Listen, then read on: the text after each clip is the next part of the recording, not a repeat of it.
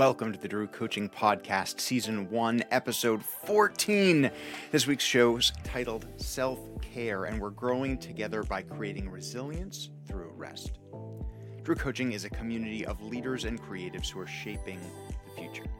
My name is Eric Drew, and here on the podcast, we have a new focus for growth each week so you grow in your leadership, creativity, and impact in 10 minutes or less. If you're new to the podcast, welcome.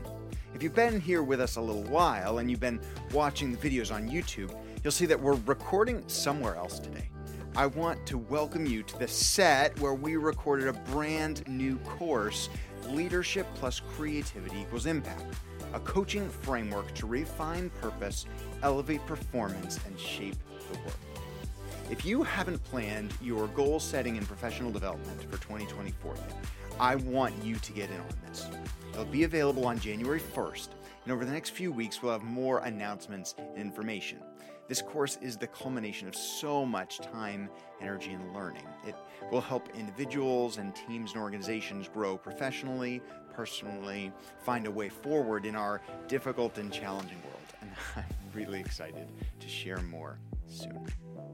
So, our coaching focus for this week is create resilience through rest. We're coming down to the last weeks of season one of the podcast. And as we've seen, leading in new, difficult, fast paced world requires us to grow key skills and practices. Leadership and creativity must be matched with impact to shape the future. But I want to give all of us a word of warning. We've worked a lot on the doing necessary to shape the future leading, creating, implementing, and systematizing. But I don't want you to get so caught up in the hustle and bustle of doing that you miss being a human being.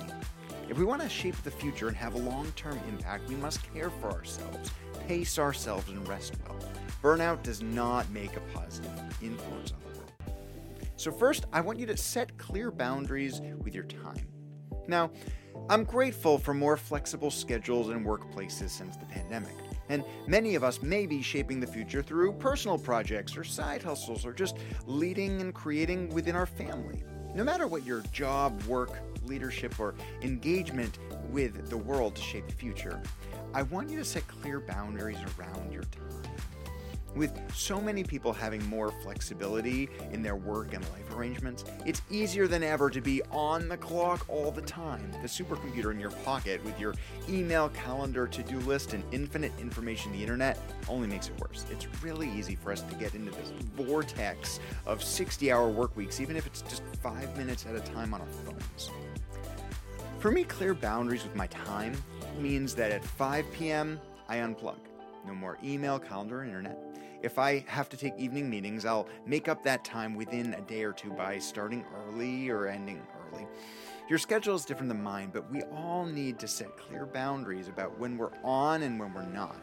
And when you're not on, don't be. Enjoy hobbies, friends, reading, family, exercise, or whatever else fills your mind, body, and soul. I also want you to take micro breaks throughout the day. You don't just need to take moments to recharge before and after a full day. A 5 to 10 minute walk makes a big difference after a long video call or meeting. If you find yourself bouncing from one meeting to the next, or without a lot of time to step away from your desk, even a few minutes standing, stretching, or deep breathing can help our bodies to circulate blood and oxygen and increase our energies. You are not so busy or important that you can't find one, five, or 10 minutes for a micro break. And after you do, you'll be way more focused, productive, and do better work. Give your brain, eyes, and body regularly a rest throughout the day. Finally, I want you to keep a Sabbath. Many religious communities practice the idea of Sabbath, which is to take one full day for rest each week. But you don't have to be religious to be intentional about your self care and recharging your tank. Taking at least one day off or the whole weekend away from your work, depending on your schedule, two days are better than one when it comes to healthy balance. This helps us recalculate our lives and prior- priorities in a few different ways.